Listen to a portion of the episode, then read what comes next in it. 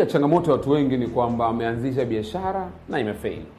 Je, wewe ni mmoja wa watu ambao ulishawahi kuanzisha biashara yoyote ile ikafeli na unajiuliza hivi itakuwaje? Na kuna wengine wameshindwa kuinuka tena na kuendelea na biashara baada ya biashara zao za kwanza kufeli, au pengine kuna mtu unamfahamu biashara yake imefeli. Basi somo hili la leo linakuhusu, kwa sababu kuna vitu ukivijua na kuvifahamu vitakusaidia sana kuinuka tena na kuendelea tena na biashara nyingine, au pengine hata ile ile. Baada ya kujifunza leo, utajua kupitia hatua hizi tano nini ufanye baada ya biashara yako kufeli.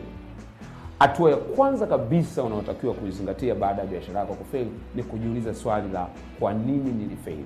Kama haujui sababu ya kwa nini ulifeli, ni ngumu sana kujua utafanikiwa kwa namna gani kwa mara nyingine. Sasa yako maswali ya muhimu ya kujiuliza ambayo yamechangia biashara nyingi sana kufeli. Ya kwanza, inawezekana biashara yako imefeli kwa sababu wazo lilokuwa nalo halikuwa wazo sahihi. You had wrong idea. Wazo lako alikuwa sahihi.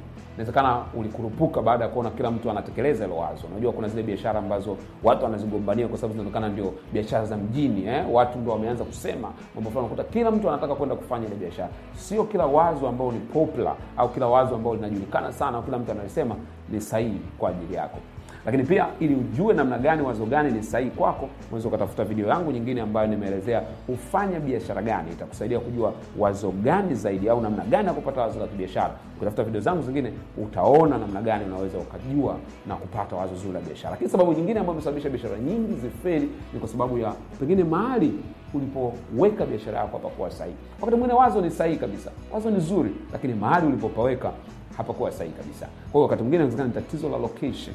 Lakini jambo lingine ambalo unatakiwa kujiuliza, je, nilifanya marketing ya kutosha? Ulijitangaza vya kutosha? Ukiwa na bidhaa nzuri, ukiwa na huduma nzuri, lakini watu hawakujui, ni sawasawa na hauna huduma au hauna bidhaa kabisa kabisa. Lakini tatizo lingine inawezekana ni kwamba gharama za uendeshaji wa biashara zako zilikuwa ni kubwa zaidi kuliko namna ambavyo ulikuwa unapata faida na mwisho inawezekana partner uliye naye au mtu unayefanya naye biashara amekuwa ni chanzo cha biashara yako kufeli.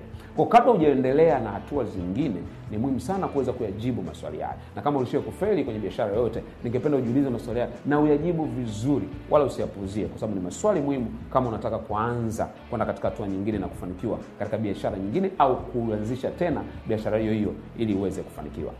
Hatua ya pili ambayo unatakiwa kuizingatia baada ya biashara yako kufeli, tunasema rekindle your passion. Lazima uzingatie kutafuta ile hamasa kwa upya katika maisha yako. Watu wengi sana wakifeli, wakifeli leo, anataka kesho ghafla aanzishe biashara. Passion yako inapokuwa imekuwa disturbed, inapokuwa ime, imeharibika kidogo kwa sababu ya ile failure, ni muhimu sana kuitafuta tena ile passion yako. Usianzishe biashara kwa ajili ya kufukia mashimo. Unajua kuna watu ambao wakifeli kwenye biashara, anataka aianzishe biashara nyingine mpya ili waonyeshe watu kwamba sijashindwa, mimi naweza tena. Matokeo yake anafanya si kwa sababu anataka kufanikiwa kwenye biashara, lakini kwa sababu anataka kuficha aibu.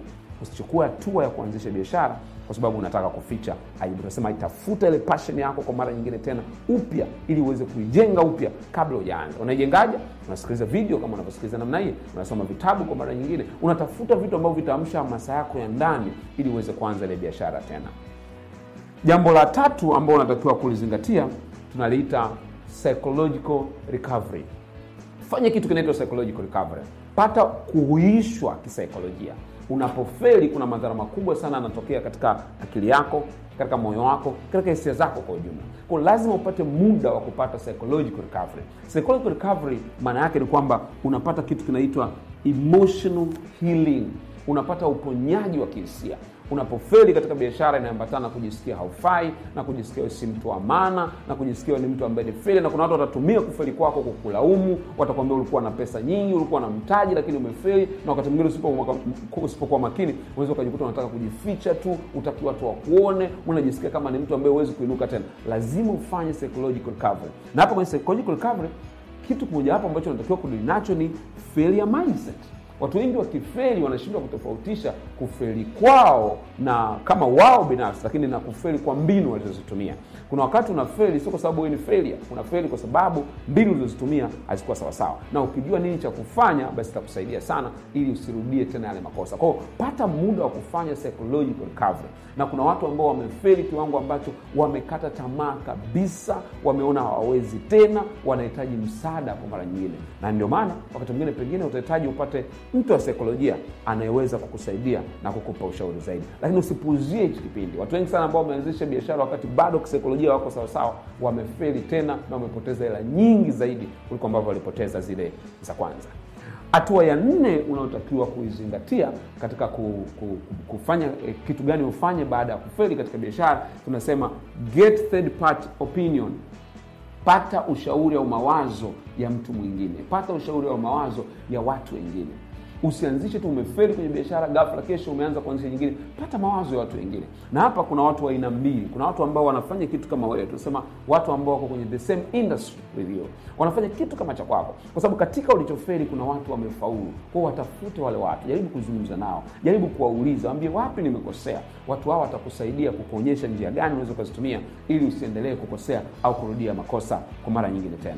Lakini pia unaweza ukatafuta mentors Sijui kama una mentor kwenye maisha yako, lakini wakati baada ya kufeli kibiashara ndio wakati ambao ni muhimu sana kuwa na menta wako. Mentors ni watu wanaokulea, ni watu wanaokuonyesha njia, ni watu ambao wanakuelekeza mambo gani anapaswa kuyafanya. Ndio maana ni muhimu sana kuwa na menta wako katika kila kitu unachokifanya. Kwa hiyo jiulize, katika hiki nilichokifanya, katika biashara niliyofanya, nani alikuwa ni menta wangu? Na kama hauna menta, ningekushauri mtafute mtu ambaye atakuwa anakulea na anakusaidia. Nyakati kama hizi ndio mtu ambaye unamfuata na anakupa ushauri na kukusaidia kukuongoza namna gani unaweza ukainuka tena na kufanikiwa katika biashara yako.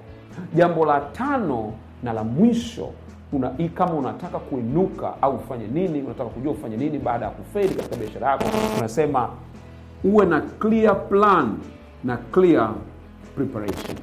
Lazima uwe mtu ambaye umejiandaa vizuri. Tengeneza sasa mpango wako vizuri.